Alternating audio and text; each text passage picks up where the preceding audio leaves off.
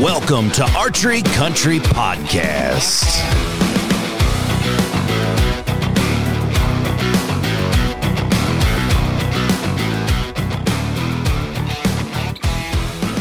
Welcome back, everybody, to Archery Country Podcast. This is WG coming to you in the Rogers studio as we are approaching the coolest time of the year, especially in the archery world, the hunting world, and that is season. We have our August out west guys going and gals, and of course September here in the state and everywhere around.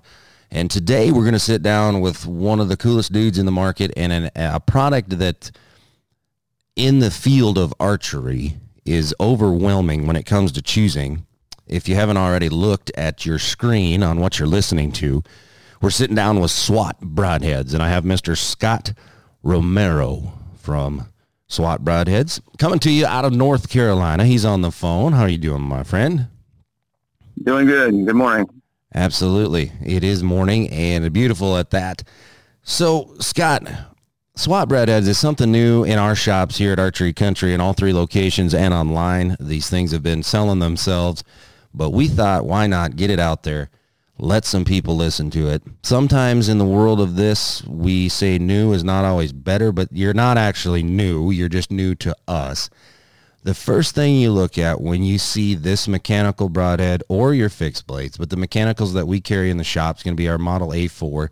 And then for the crossbow boys, we got the X-Mag broadhead. Give us a little explanation of your company, if you don't mind, Scott. Um, your philosophy, your business mentality. Obviously, you're very avid hunter, uh, successful target archer. So accuracy is a word that you have in your pocket at all time. If you wouldn't mind, just give us a little dabble. What SWAT Broadheads is and who you are and what we stand for. Yeah, well, I'm retired military, and we're, we're a veteran-owned company. We have all veteran employees, and we started in 2016. I've been bow hunting, and I shot professional archery for over 20 years, and I've been bow hunting for uh, over 30 years. and I want to say it was probably around 2013 or 2012. I was hunting in Illinois, and this would have been the biggest buck I've, I had ever taken, and I, I shot him with a two-blade broadhead. And it looked like a heart shot. You know, it was a smidge low maybe, and the deer runs about 90 yards, stands behind the tree. I see blood coming out of the deer. I'm, I'm looking at it with my binoculars. And I see a perfect slit horizontal. And I watch the deer for like a half an hour. And he walks off. I back out, do everything you're supposed to do. I go back the next morning, track him for six, seven hundred yards. Never find the deer. Mm. And uh, I guess it was probably that same year. I went up to a place I hunt in North Carolina, uh, and I was gun hunting that day. I don't gun hunt anymore, but at that time I was. I shot a deer, same location. The impact isn't what took the deer; it was the hemorrhage. The deer ran around in a circle and fell over dead. Mm-hmm.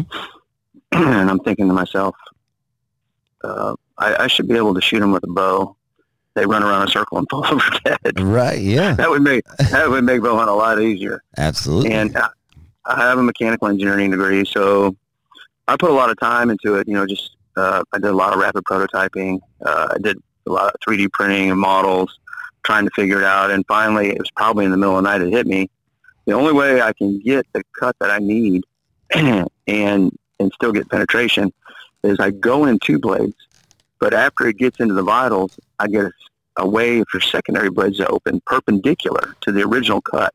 So that way I don't have to worry about what I call the parallel wound. The parallel wound would be an arrow too low, horizontal cut just under the heart, vertical cut behind the lungs, liver shot. That's a 12, 24 hour ordeal.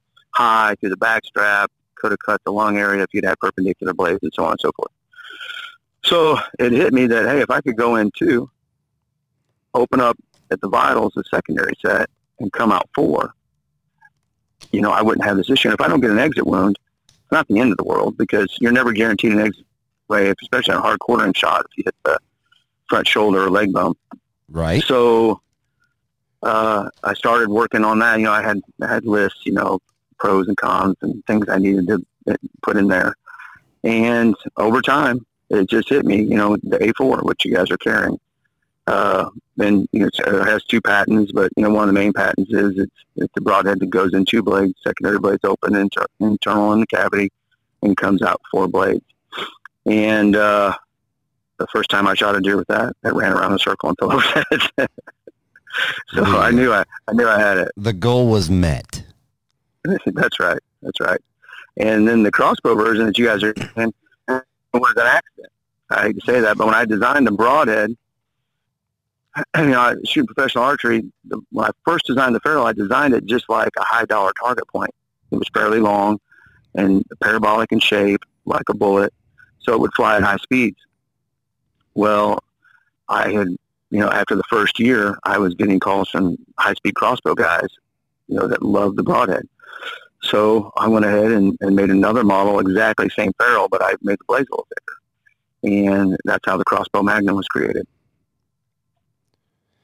You know, the design of these, and I apologize for the delay on that because of my eyes, I just opened up a pack, right? Uh, I got the opportunity. Scott sent us some demos, and Jake, the owner, and Dan, and myself here in Rogers, we got quite a few different options to play with. But when I open this, so when you look at the package, very well made, by the way, um, very well eye appeal kind of your guys' claim as we talk about that is drain your game. And when we look at the broadhead itself, you can tell that it's not just a gimmick, right? It's not just a China made something other, whatever. It looks very dangerous. Uh, and, and the little, little suckers are sharp as hell if you're not careful in what you're doing. But when you have to actually like open one of these up to understand what you're talking about. A two blade entry, it's like fail proof that that's not going to open. Um, give us your background when you when you design that. You gave us a little on the the two blade in and the four blade out, but where what do you call those little? I'm trying to talk here. The little the little wings that are going to first. Okay, so we have like on the A4, we have a a very sharp tip that is actually two blades put together. Correct? That's correct, and they're and they're actually perpendicular, and they're on a different axis than the other blades. So just like a bullet, when it mushrooms, you know, and you have all those cutting edges around the bullet.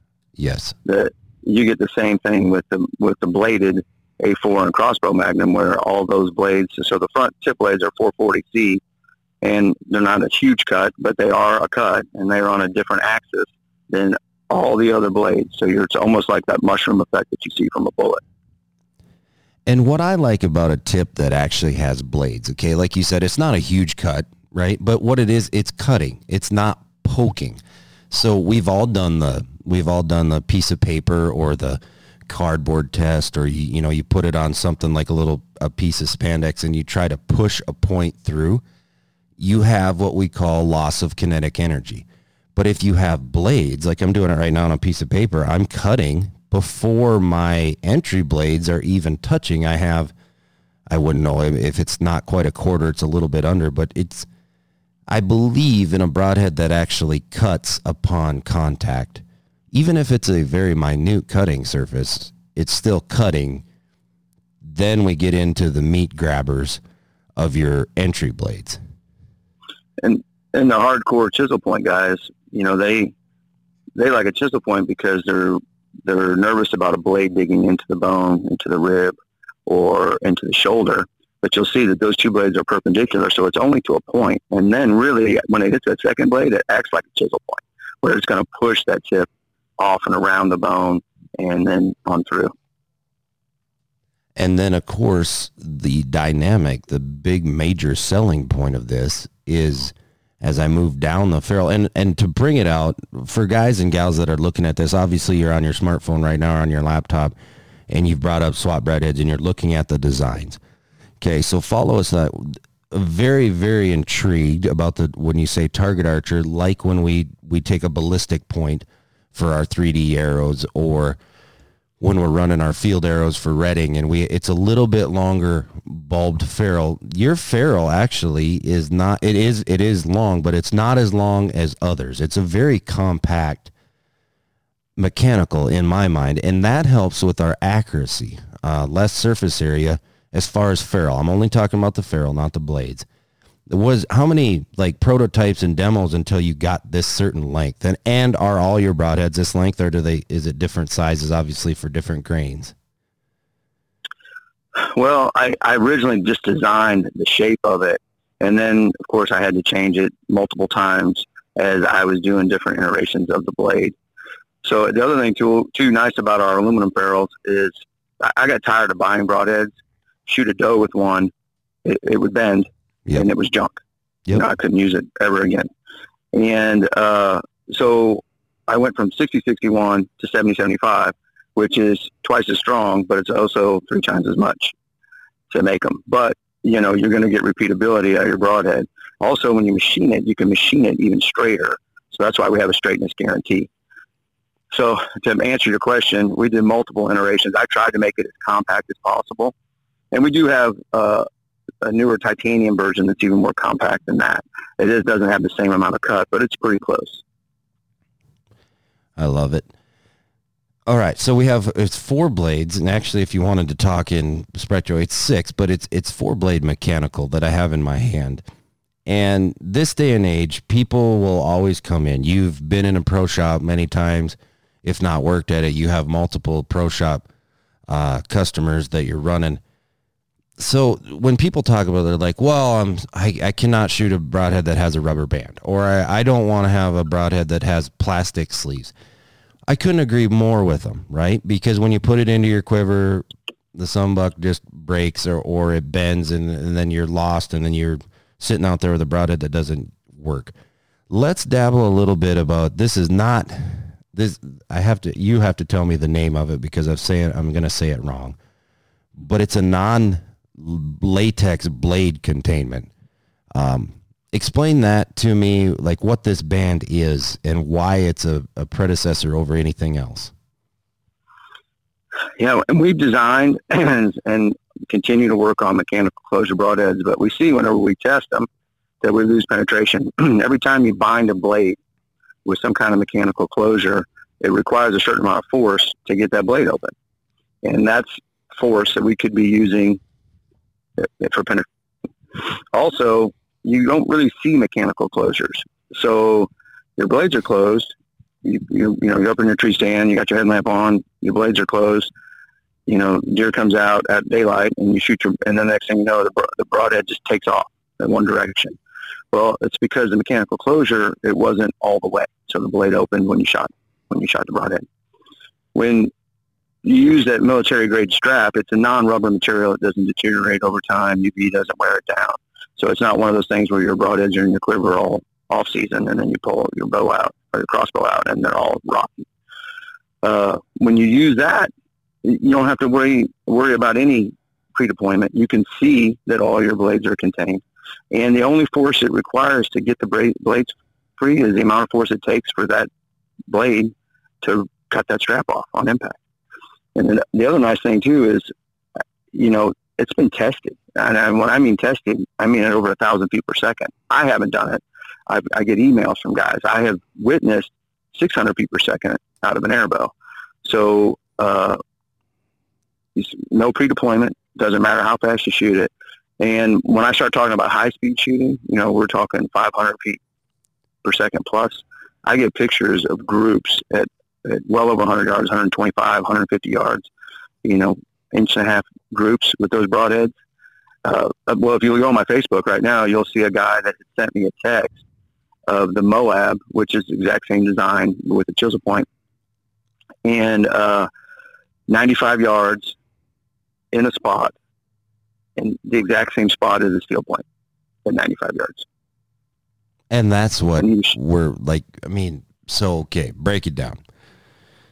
75% of the archers that walk through the door are your your weekend benders, your maybe one hunt a year.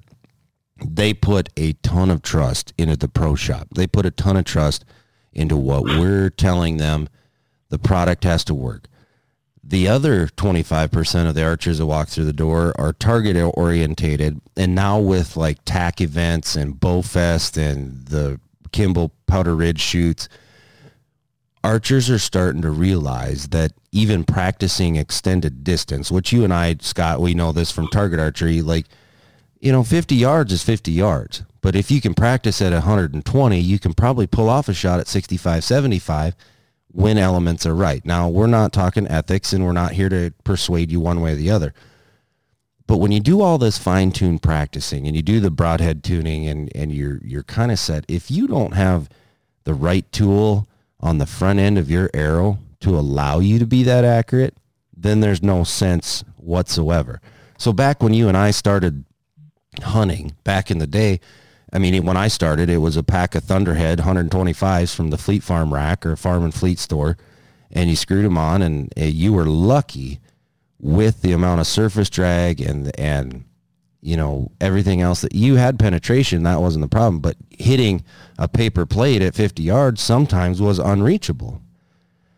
Now we have tools to where we can still be field point accuracy, and that's a major major thing when we talk broadheads, especially you know, that's the big swing in mechanicals, is it is a little bit less work when you have a tool that's going to fly like a field point. Yeah, and I consider myself an obsessive, crazy bow hunter. Uh, so um, I think there's probably a lot of people listening that bow hunt that fall in the exact same category. So you know, I've shot. I, I always do the same thing that everybody does: sight my bow in, make sure it's tuned, you know, all that. I shoot it out to usually outside in the 60 plus, and uh, and then I sh- shoot my broadheads to see how they hit. Well, after years of shooting my broadheads, I spin them to make sure they're straight, yep. and I put them in the clipper. I just sight in. Right. I, you know, I just I just sight in, and I know it's going to hit.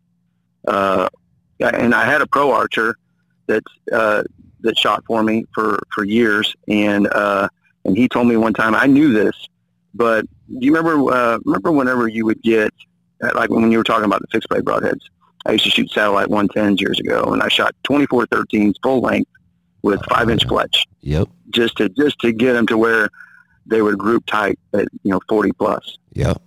And then I would notice when I would shoot that same arrow with a field point, my groups weren't as tight as they were with my broadhead. You yep. get a little bit of you know when if you get the broad, if you get everything just right, you get just a little extra steerage and everything's a little tighter on the other end and uh, and I knew this, and, and, you know this guy was a pro, so I, you know I, when he said it, I I knew I was right because you know I think they group better than my field points. right. I said I said yeah I know that.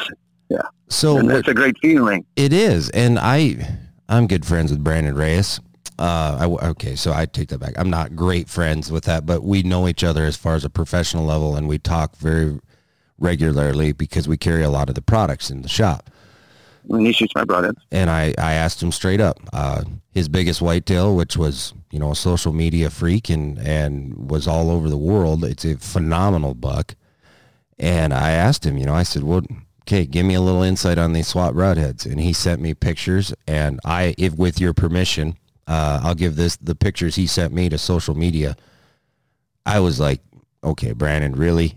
And he said, no, honest to God, these are, as soon as we caped them out, and scan him. This is I just started snapping photos because I could not believe it. And he comes if there's if there's five people in the world, I'm going to talk about two of them that demand accuracy. Right? He he's in a he's in a whole different realm as far as different components on your bow that help you with accuracy. So when I ask a person about broadheads, he's one I'm going to trust. Another fellow archer that's just south of us, about four and a half hours, is Jeff Hopkins, and that dude as you well know, I believe he's one of your shooters. He there's not nothing he can't hit. And when he says, "Yep, Wade, these things are going to hit exactly where your dot is, where your pin is." Do your job and the broadhead does it. And he showed me some pictures and I was blown away. I could not believe now after actually seeing the broadheads in hand.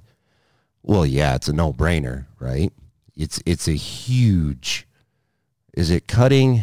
I guess you could say because if if we were to break it down, Scott, some states you can't go over two inches, right? Per blade, per uh, per set of blades, I should say, diameter. Right. But something that you brought up in the very first sentence of your introduction is we have two different. We have is it not parallel? perpendicular cutting surfaces. Yep.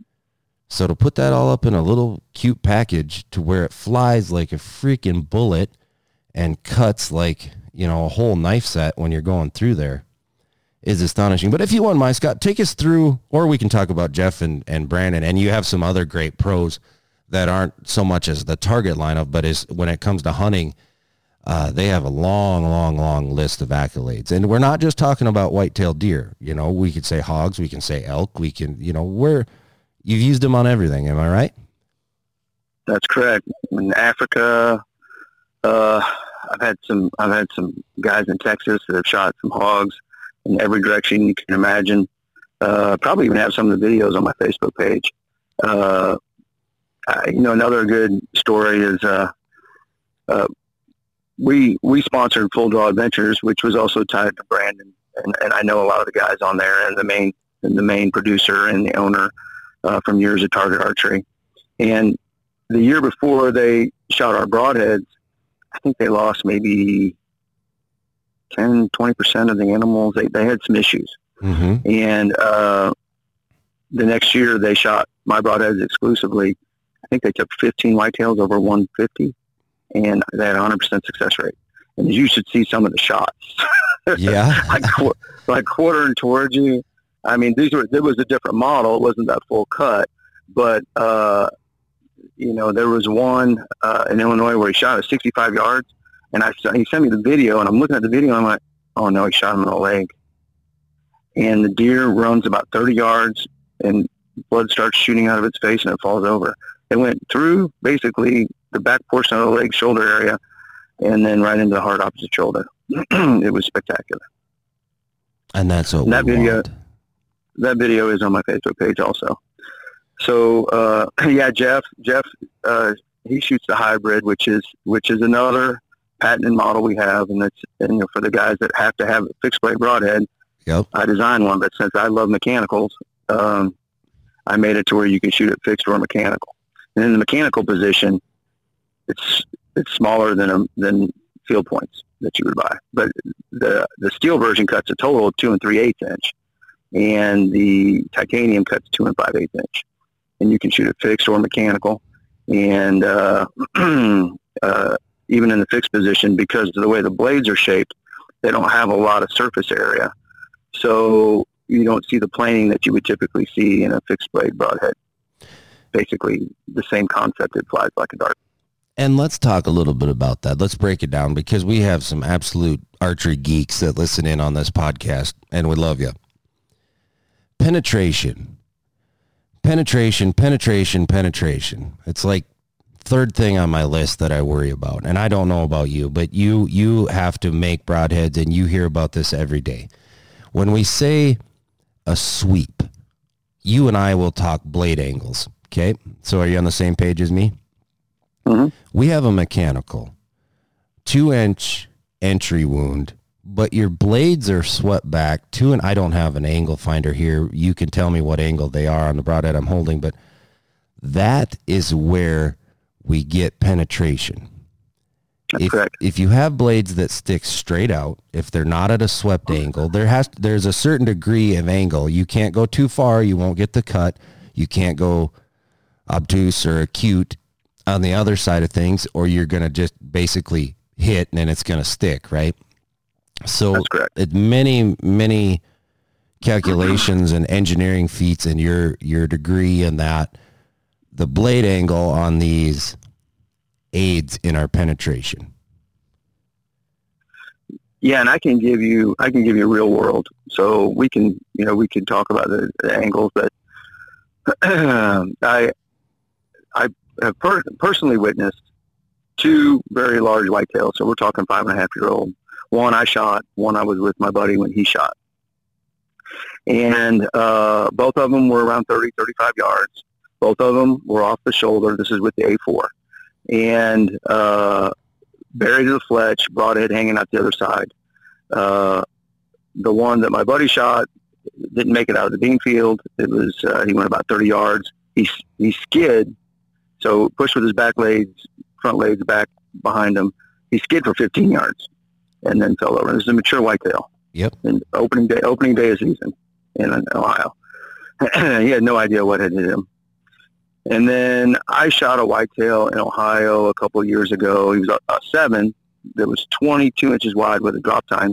Oh boy! So he was oh, he was pretty old deer, and same exact scenario. I stayed off the shoulder, heart area, buried the fletch. He turned, ran up the ridge. By the time he got halfway up the ridge, which was about 20 yards, uh, the arrow had come out the other side, and then he had, and then he fell over. But I mean, right now, I know you guys have the A4 and you have the crossbow magnum, but you know, I, over time, you know, I realized that not everybody's shooting, you know, 70 pounds and, uh, you know, a reasonably weighted arrow. Yep. So, you know, we, now we have the juggernaut, the, the titanium ferrule. You can, you can actually change the front, front blade angle. It, it's a smaller cut.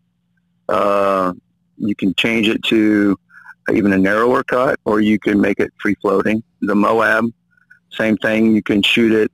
Those blades are laid back even more, or you can shoot it free floating the front blades. Uh, and then the same with the crossbow Magnum Titanium. You can shoot it at, at close to two inch cut, or you can you can rotate the actual locking mechanism and make the blades lay back even more. Now, with all that being said, day four is what I still hunt with 99% of the time. When I go to Ohio this year to hunt, I'll have A4s on the front of my on the front of my arrows.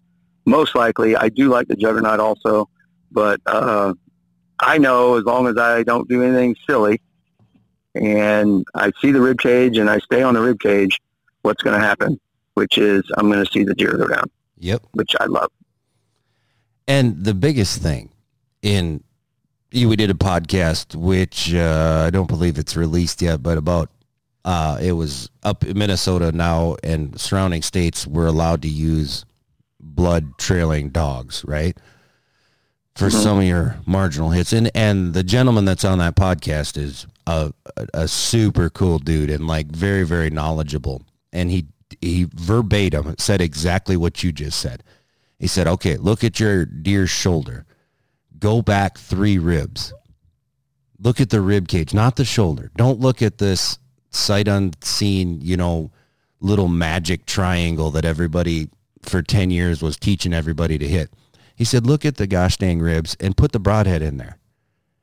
And he was talking about some specific mechanicals, you know, that, that allows, and he says, then if you have trouble finding your deer, you can call me and I can be able to track it because you need blood, right? you need stuff on the ground because we're humans and and even if you use a dog again going back to four blades not just two but four blades to give you massive entry wounds even bigger exit wounds and then hemorrhaging is a word that sometimes gets overlooked you know we've always talked about it in horror movies or ER and this and that but you got to get some blades in there and cut all that stuff up so you have faster retrieval. Uh, you see, you've said it probably 15 times already on this podcast, watching the animal go down. You know, that's a pretty big statement, and you have a tool that's going to allow that. Yeah, I think on my Facebook page, uh, and I shot a deer in the liver in Illinois, uh, I don't know, maybe mid 2000s. I gave him eight hours maybe. It was in the morning, so it was probably three or four o'clock in the afternoon. We walked up on a deer still alive. I put him, I put him down. But uh, I haven't shot a deer in the liver in my broadhead, but I do have testimony. So I think on my Facebook page, guy was a pro archer. He bought the broadheads. Uh, he shot his biggest buck in Illinois through the liver. Uh, he went 150 yards. Yep. 150 yards. And um, the blood was so massive that you know they of course he probably sat in a tree for a half hour, forty five minutes, but uh, you know it wasn't that twelve hour ordeal. Right. I think another uh, another good example is uh, Jody Foster, who used to be the CEO of Bad Boy Buggies. He bought my broadheads, and this was probably in about a year or so after we were 2017. Yep. And he calls me out of clear blue. I didn't I didn't know him from Adam. You know, and he's like, Scott, I was hunting with two blade broadheads and I, I lost a deer last year on camera. I felt like I should have never lost a deer. I go to Kansas. I shoot the biggest buck of my life with your broadheads. It wasn't a good shot. I knew it was not a good shot. I'm in the tree, hanging my head, thinking I'm never going to see this deer. I get out to where it's standing. There's blood everywhere. I walk up over the top of the ridge, and there he is laying in the thicket. And you know, since then, I, I yeah, I formed a great relationship with the guy, and uh, we still talk. And that's all he, he's been to Africa. I don't even know how many animals he's. He, whenever I talk to him, he goes, "Scott, I've shot over two of your broadheads. Now I haven't lost one." So that's a pretty good testimony. Uh, yeah, huge testimony. Let's dabble a little bit on this. So right now in the phenomenon of archery, a word that uh, sometimes I take to heart, sometimes I just kind of shrug off is we have these super heavy arrow built guys. Okay. And then we have extreme FOC. We did a podcast about just arrows. It was Jake and Jason and I, and we, we, we don't care what you do. We'll build whatever you want. For, for front of center, if you already have your arrows built, just on this broadhead that I'm using, let's say I wanted to jump to 125 grains. I don't have to search around the shop to find another pack of broadheads. Usually when we add even 25 grains to the ferrule, we have to elongate the ferrule or make the blades different. But on this A4, all I have to do is, well, one, I can look on your website, but it's a basically a collar that I put behind where the ferrule meets the arrow and it seats and it fits on there. How did you guys come up with that idea? And is it available on all your broadheads?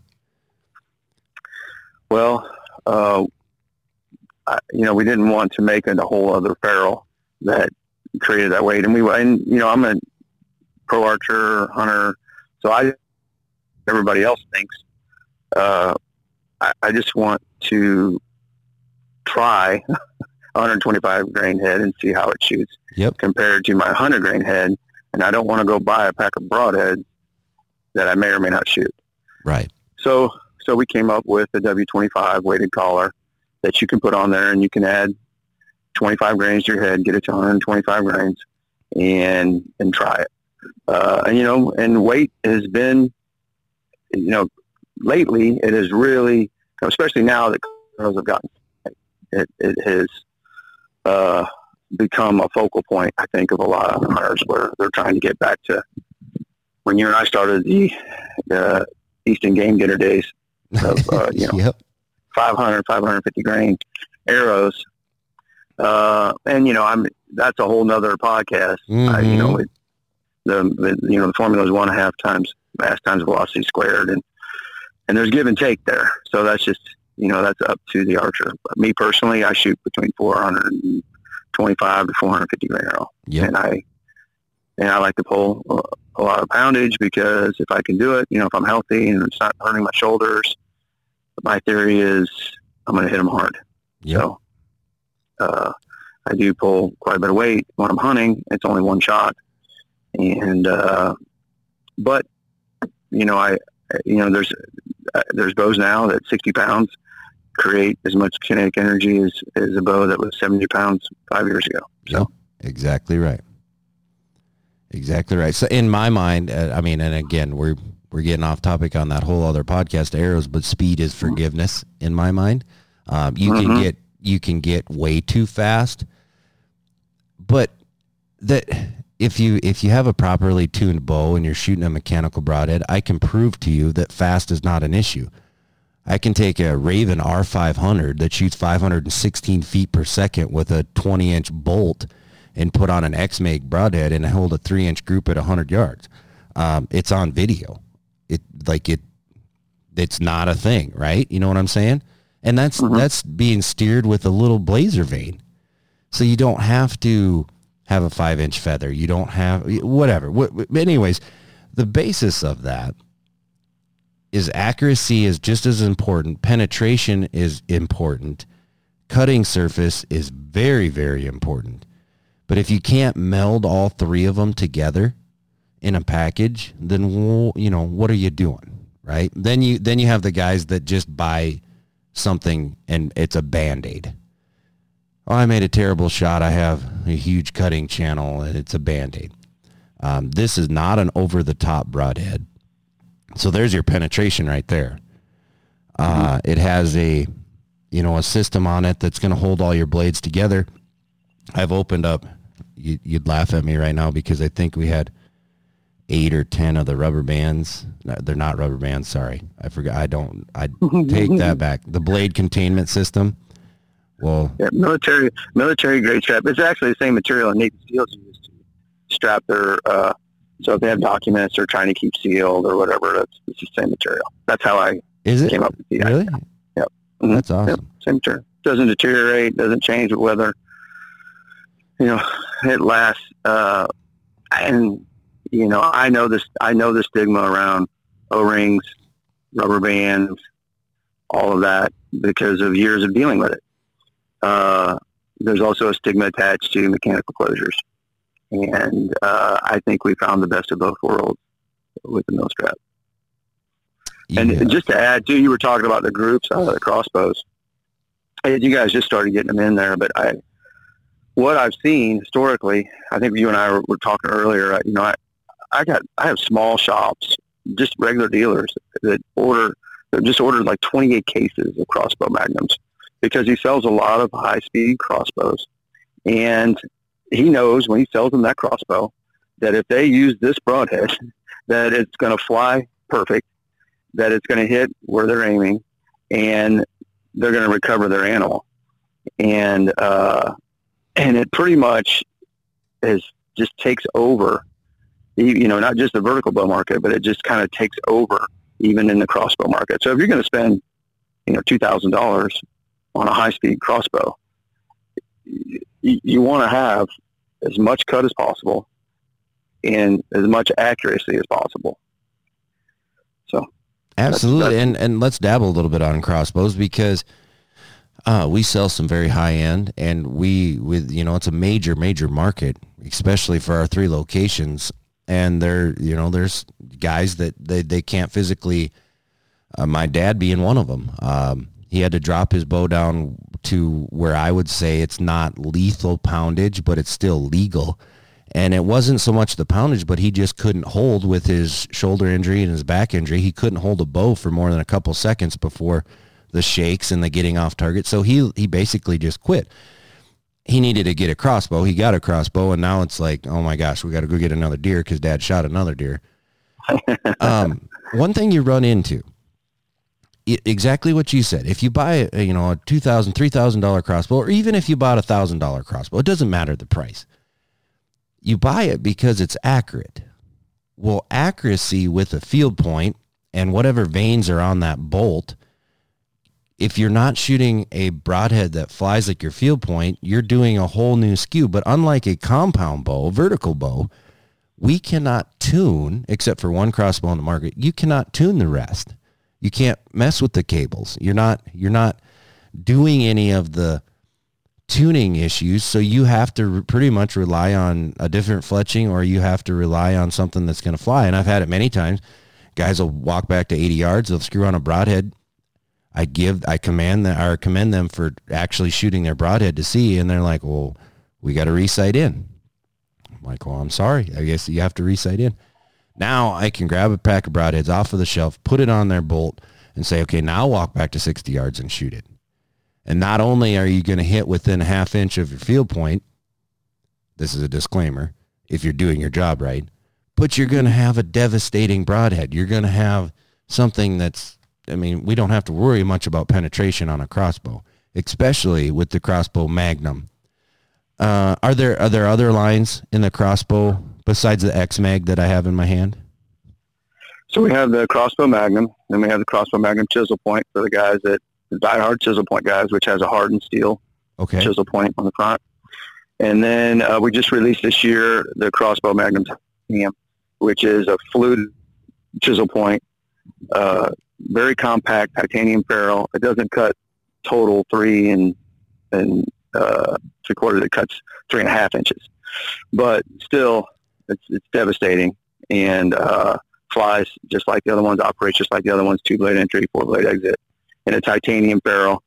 The nice thing about the titanium barrel is it's all screws for the blades. Uh, and uh, so you can. It's easier to rebuild, but you still have some issues with titanium and stainless steel screws. So depending on what you shot, how you shot it, you know, they're not always 100% rebuildable, but uh, it's pretty close. And even with the broadheads we have now, if you were to buy broadheads that were all pins, which the nice thing about pins is it leaves the broadhead extremely balanced at high speeds and when the arrow is rotating or the bolt's rotating. It's one of the reasons we use pins. You can't shear those. They're hardened 420 stainless steel. if a broadhead does need to be rebuilt, uh, as long as someone purchases a blade kit, they can either send us the broadheads with the blade kit, while we'll rebuild it, or they can buy the blade kit and send us the broadheads and we'll rebuild them if if that's what they want to do. Gotcha. They want to save, save yep. Yep. And then like our crossbow, the crossbow Magnum, where we don't have to worry about a rate, a speed rating. Uh, right now, I think the fastest crossbow on the market is five, pushing 530 feet per second is the words that I'm searching for. Um, I don't even see it just, on the packaging here. There's unrated unlimited speeds, and that's a pretty big slogan to go off of because you've actually seen it. I've seen it out of an air bolt, and I've I've got emails on. I guess there's a 45 caliber gun that shoots a bolt. I don't know over a thousand feet per second. I've I've never I haven't even done the research on it. I'm just going off of what people have told me, and no pre-deployment, and then still you get the benefits of the easy opening on impact, but you don't have to worry about pre-deployment. I think on a mechanical closure, from the inertia, it would have to be an extremely tight mechanical closure to ensure no pre-blade pre-deployment. And you're going to see that especially as the speeds increase in the crossbows. You know, they're, what they're going to do to uh, counteract the high speeds is they're just going to make that mechanical closure even tighter. Right. And and then still you got all the things with the mechanical closure. You can't see it. You can't feel it. Uh, you know, you're never 100% sure if it's not going to pre-deploy. Right. So now we can physically see it. We we can physically can look at it and see it. All right. So we have a YouTube channel and there's a lot of cool things on there. I was surfing it this morning, watching some cool things. Uh, one thing that, that I asked you off air, and it's very, very simple. Let's say that I do take this broadhead that I have in my hand and I'm going to, I want to, I want to shoot it just for reassurance to see accuracy, right? I want to prove myself correct. So I have confidence. Confidence is the number one thing when it comes to a lethal arrow build, bow build. So, all right, I shot this broadhead into a broadhead rated target. I pull it out and I want to reuse it. The how, take us through that. You can watch the YouTube and it's going to be tied to the bottom of this podcast. And I, I strongly encourage you. How, it, explain to me how easy it is to put this back together. So there is a video uh, on our YouTube channel it's called SWAT Mill Strap. I think I released it a few years ago, mm-hmm. and uh, you can actually put the band on with a with a uh, toothpick if you want. But the way to do it is just stretch it out a little bit and stretch the strap, ease it over the tip of the blade, and then just do one side at a time. You can do it with like a little paper clip, or you can do it with a, a, a toothpick, and, and just work it around. And then I show how to tuck it in so that way it's lined up perfect for high speeds and you're good to go. Uh, it's even easier on the chisel point versions, of course, uh, but it's really once you do it a couple times, it's it's not difficult. Yeah, and it gives you the opportunity again to make sure all your ba- blades are closed. Uh, I see exactly what you're saying about tucking it in behind that. Uh, and then you can go ahead and shoot it again. Everything is good, and they give you a couple different, uh, or not different, but a couple extra so that you can uh, you do. I strongly encourage it. We're we're Scott uh, phenomenal product. Again, YouTube video. Get on his Facebook, like that. You guys do your social media is very cool. Every day we get notifications, especially on Instagram, um, pictures and and shots, and they're uh, pretty pretty graphic videos. But that's what we want when it comes to it. Where are you headed this fall? What do we got? What do we got tags in the pocket for? I, I didn't get drawn for New Mexico, so I put in for New Mexico. Didn't get drawn. Uh, I bought another point in Iowa, so I'm not going to Iowa.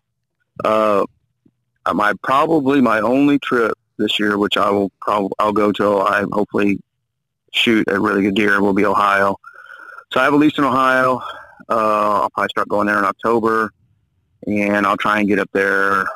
You know, the Red Moon of October. There's three of them. I'll I'll probably hunt all three of those, and and then early November. But you know, when everybody thinks, oh, he owns a broadhead company, he can right. whatever he wants. Well, ATA is right around the corner. Yeah. So usually I'll get back. I'll get back in November and early November, and then that's my main focus, making sure I got all the new product lined up, the new catalog, all the new promotional videos, all that has to be ready. The booth for ATA. Uh, and I'm glad this podcast is not going to be heard in North Carolina because I do have, uh, and this is Eastern North Carolina where they dog hunt with rifles. I do have a 140 inch 10 pointer on camera, which is unheard of. Right. And that's what happens when you lease a place for five years and you don't shoot any bucks. Mm-hmm. And, uh, and, and he's a cornhead. He likes to get around. Uh, the one problem is, is, is he can see well at night. That's his only problem right now. But, uh, I, I, I barely fed him. Starting in late August, I'm going to really feed him. And hopefully he decides he wants to get there a little early. Heck yeah, so, dude. So uh, uh, yeah, if if you're listening, um, we didn't say anything. I gotta I gotta put you on the spot, Scott. Uh, we have a tag creep or point creep is something that we have to talk about on uh, different scenarios. But there's a lot of guys that get drawn every year, every other year, every five years, wherever it may be, depending on the unit, depending on the state, depending on the animal. But uh, we have a ton of guys that uh, bear hunting is right around the corner uh, up here in Minnesota, Wisconsin as well. You got to get drawn, and then also our elk hunters uh, that are going out west. There's still there's still done a bunch of outfitters, and there's still a bunch of guys that are way better elk hunters. They live, eat, sleep, and breathe elk hunting. If you wouldn't mind, I know you have some pretty cool stories about an elk hunt, but before I get to the elk hunt portion of it, bear hunting, for those of you that never been around a bear or shot a bear, they have a ton of fatty tissue. They have a different hair system. Uh, their body hair can be thicker on that. They're probably not an animal that you would want to shoot a standard two blade broadhead at because when we talk about fatty and skin lap, uh, that gap can close up and it's they're not going to bleed that well the first thing that one of our employees here who drew a bear tag, um, we're not allowed to have cameras out or bait yet up in Minnesota, but when they start doing that, there there's some massive bears on there. He grabbed this broadhead off of the pack or out of the when we unboxed him, and he said, "Okay, I just found my bear head." And I said, "Well, what do you mean?" Because I've never bear hunted. I said, "Well, what do, what do you mean? Why are you going on that?" He goes, "Well, one." I'm not shooting very far, but the accuracy I don't have to worry about was I have four blades and I know that this is going to go through the other side of that bear. He's not going to go very far. What are your what are your thoughts on that? Well, I haven't shot a bear with one. I, I we have a lot of bears. Some of the biggest black bear in the world are in eastern North Carolina, but the black bear that are on my lease, they vacation somewhere else when season opens up. So they summer where I'm at, but they go somewhere else for the winter, and they don't hibernate here like they do up north. But they just don't like me. But so we we have some very well known guys in the industry that uh, have shot bear with the A4. Uh, I have uh, Scorpion Canada.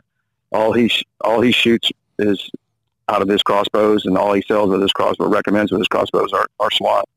And actually, they just took some bear this spring with the X-Mag titanium, but you know, religiously shot the crossbow magnum, the A4s, uh, all the broadheads that you carry, and uh, I, and there's even a video. There's a video on my Facebook right now of a bear being shot with a crossbow magnum, and when it hit him, he jumped straight in the air and spun around almost 360 degrees, and then he ran up the side of the hill and fell over dead. And that's what we see a lot with that broadhead.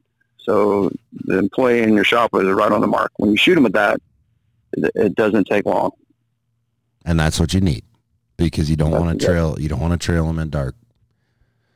You don't want to trail bear anyways. You want to see them go to any animal. Um, all right, switch this the page on that to a whole completely different animal. There are still some outfitters. Um, now with their states have gone as far as regulations, mechanicals are allowed in I think almost every state. I don't quote me on that. Check your regulations, but I think after Idaho went, Uh, you still there? Idaho, I think was the last. I think Idaho was the last one. Yep. So okay, we still have some outfitters. We still have some guides. And and we still have some very professional hunters that are like I'm only going to shoot a fixed blade on an elk. Okay? That's fine. That you know that okay, opinion or you've seen some stuff. It's hard for a guide or an outfitter, especially when you have an eastern hunter, we say East River that you know maybe they purchased a new bow and their broadheads aren't tuned or they're you know they're just not like a hundred percent and you have an off hit and and elk is an extremely different animal um to kill this is something sometimes you got to take some long shots on an elk i was very intrigued i don't know if this video is on your facebook but i will if it's not it should be it's very graphic, but this guy smokes like a 330 inch bull at 40 yards. And usually your elk run off, right? And then you have to do what you got to do. The bull turned around and went, he didn't even know he was hit, but there's blood both holes. I don't know exactly what broadhead it was. I thought it was an A4 because it was black, you know, in like the B roll. Mhm. And then the bull circles around and goes back to his harem of cows and starts, you know, starts to bugle. And when he bugles, like blood comes out everywhere. And this guy shoots him again at 70. And the hole is a half inch difference. But when, you know, when he walked up on it, that's two exits and two entry holes from the same broadhead, same, same package of broadheads. And it's just amazing to me that when somebody sees that, that they're not like tur- totally turned on to why would you not shoot a broadhead that the penetration was phenomenal. It was at two completely different yardages with the same bow, so that should prove a point to you. And then the nature of the beast is he's dead on camera within 80 yards, two shots, you know what I mean? So do you have any any recommendations on what you would use for an elk broadhead or or what you've seen work personally or with your pro staff? I personally wouldn't be afraid to hunt with the A4 on elk, uh, but you know, for for a lot for the fixed blade guys, like I said, we have you know we have the hybrid, we have a steel version, and we have a titanium version. You can shoot it fixed or mechanical. That you know that's a great penetrating broadhead.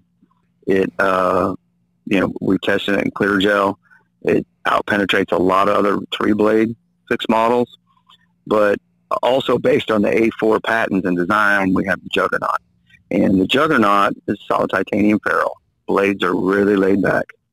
Uh, it has an inch and a half entry hole. It has a, a secondary cut of an inch and a quarter. And uh, you'll see if you ever look at a Juggernaut, there isn't really much of a lever on the secondary blades. So those blades, if I shoot them in clear gel, they don't even open. You know, if you shoot the, you know, if, if you shoot the A4, the X-Magnet, it travels far enough, eventually those blades will open. Uh, but the Juggernaut doesn't. The only way the Juggernaut will open is, is in a cavity. And the reason we did that is because for the hard quartering shots when the guys, when the arrow's really trying to travel a long distance, uh, we wanted to make sure that we didn't have any secondary blade deployment until it was in the cavity. Mm-hmm. But just to get to the penetration point, it out penetrates it out penetrates my fixed blades because it's only two blades inch and a half Right. It's opening. Yeah, and, And, when, when uh, people are listening, he what he's talking about is the secondary blade deployment. Um, we still have a massive entry wound. Yeah, you still have an inch and a half cut. Uh, and I, you know, even this year, I always, you know, if you look at my quiver, you're going to see probably four different heads in there. Just because that's that's you know that's my job. I have to Oh yeah, I shoot them Yep. all. Uh, even hunt some this year with the crossbow magnum titanium, which is a total of three and a half. So it's right at two inch entry hole, uh, an inch and a half secondary cut. Uh, I will, you know, I'm, I'm going to probably shoot 72 pounds, 440 grain arrow, you know, probably shooting 315 feet per second, 320 feet per second. So uh, just to get back to the, the question, if I was hunting elk, I'm not a fixed blade guy. I created the hybrid for fixed blade people who just love them and have to have them, and that's why I did it. I also made it where you could shoot it mechanical. The cool thing about that out west is you could have you could have three in your quiver set in the fixed. You could have one in your quiver set in the mechanical. And if you do want to take a long shot at a mule deer or antelope, even if you want to take a your shot on an elk, or you take your first shot and then it comes out further and you take your second shot, you can grab that mechanical, even though the other ones do fly the same. But uh, I mean, if you ever had a hybrid steel in a closed position, it's smaller than a regular field point. I mean, it's tiny when it's closed. Right. So, but me personally, if I was going, if I was going elk hunting this year, I'd probably hunt with Chuck Okay. That's what I would hunt with. And what, we, what we're talking about is so SWAT Broadheads is new to archery country, and we have them in all three locations. You also get them online. Um, what we have in the stores is the Model A4, which I think is a go-to 99% of the time. The cool thing about our relationship with Scott and SWAT Broadheads is I can call the company. Let's say you come in and said, okay, I listen to your podcast. I want to try a package of the A4s. Uh, my my wife's going to shoot the X mags for her for her crossbow, but I also want to get you know what he talked about on the podcast. I can call SWAT, and you guys are going to send them to us. We're a dealer, so it's not not that we're not carrying all of them. We just have the two in store at the moment, but we can easily get whatever. And you guys, the cool thing, right on in here. Um, thank you again for your service and and also all your employees. It's veteran owned and veteran employees but they're assembled in the United States of America. And you know as well as I do, the last three years in especially the outdoor industry, but in archery, there are certain products we can't get. Just it, hands down, flat out. We've had stuff on order for a year, over years. There's even I, I hate to even say this on the air, but there's even a broadhead company, a couple of them, We've had products on order for a year, going on a year, and we just, they can't get the product, they can't get it to us. Not as much of a problem for you guys. That's correct. We have we have inventory and and we work this time of year we work pretty much seven days a week to stay to stay on top of it. The uh-huh. last thing we want the last thing we want is back order. That's a word we don't use. Yep. And you know it's a it's a military mindset you know, we're going to do whatever it takes to get the job done. You know, and, and I think the, the the other cool feature of us is when, when our blades come in, they're sharp, but we hand sharpen every blade. So, you know, um, an ex-military guy has touched that blade. I, I won't get into how we do it. Yep. And we do change it from time to time. So every blade is hand sharpened. Every not every blade is tested for sharpness, but I would say probably one out of every 12. Okay. You know, what we do, what we do is we use a dental band on a pair of needle nose pliers. And, you know, you shouldn't be able to feel the dental band. Yep. You know, just pop. And, uh, matter of fact, I had to order 30,000 dental bands yesterday. so, uh, my shop guys said we're low. Yep. So I ordered dental bands yesterday. So that's how we test them.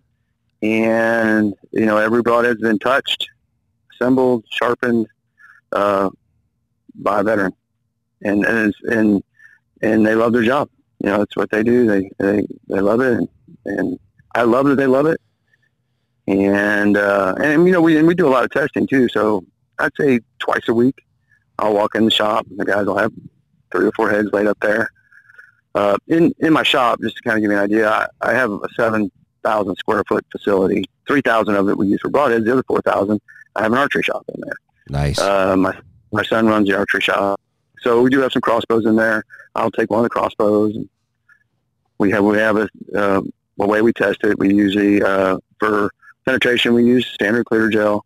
For destructive testing, just to see how much it'll hold, we use we have a, a metal shelf that we use. We have a, a ton of them, so we shoot them through metal shelving and we also shoot them through half inch OSB. That's usually our quick test. So we, you know, just to make sure everything's coming off the line the way it should. Usually twice a week, we'll do a destructive test or test through a half inch OSB, just to make sure that you know uh, we don't the a pin hardness hasn't changed or blade hardness hasn't changed. Everything is the way it's designed. We check straightness, 70, 75 arrow. It's hard to bend. Uh, and I can't guarantee that if you shoot something, they won't bend, but if you, we have a, a little saying in the shop, 6061 is disposable, 7075 is reusable. So if you're buying broadheads for 60, out, made out of 6061, it's generally a one-shot deal. I got you. In 775, the T6 aluminum, I think it's twice as strong. Uh. Most of our also broadheads. Cost, also cost me three times as much. yeah. I love it. And I love it. But I, I mean, if, if, you really think about it, and, and you think about it in the industry from a manufacturer standpoint, it would be great to build a head for 75 cents a piece yep. and sell them for $40 a pack. Right. Well, it, it, it, it costs a lot more to build one of my heads. And, you know, the blades, you know, that's kind of how the whole two blade thing happened. You know, it's very economical to build a two blade broadhead. Every time you add a blade, you add quite a bit of cost mm-hmm. to the mm-hmm. head. Exactly. But the end result is a lot of blood trail and generally see your animal go down. And that's that's a major selling point. Scott, I uh, I love talking to you. We're we're glad that we're teamed up with a great company. And again, United States of America, as we talk America, and veterans. Dude, we're gonna put these to the test. And when I when I say that, I'm not just another pro shop because you guys own a pro shop. I'm not just gonna say that like we will. Uh, when we have 20 plus employees that are rocking things, we're always trying. There's a ton of does that fall. There's a ton of guys that go out west. There's to be some bears.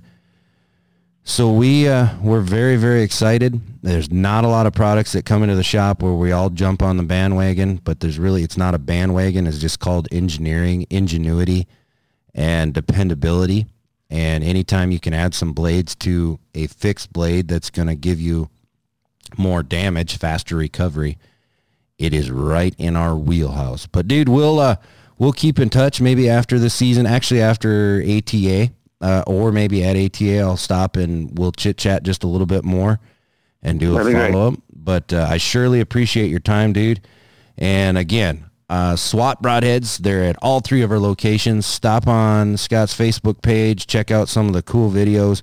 Also, you have a YouTube channel. It's swatbroadheads.com or go to archerycountry.com. You can chat with our expert uh, who is the first guy to shoot these. Um, be careful because they're very freaking sharp and uh, they're going to fly like a field point. And everything else you can find. Thank you again for listening to Archery Country Podcast. This is Big Wade as we are signing out. We'll see you on down the road.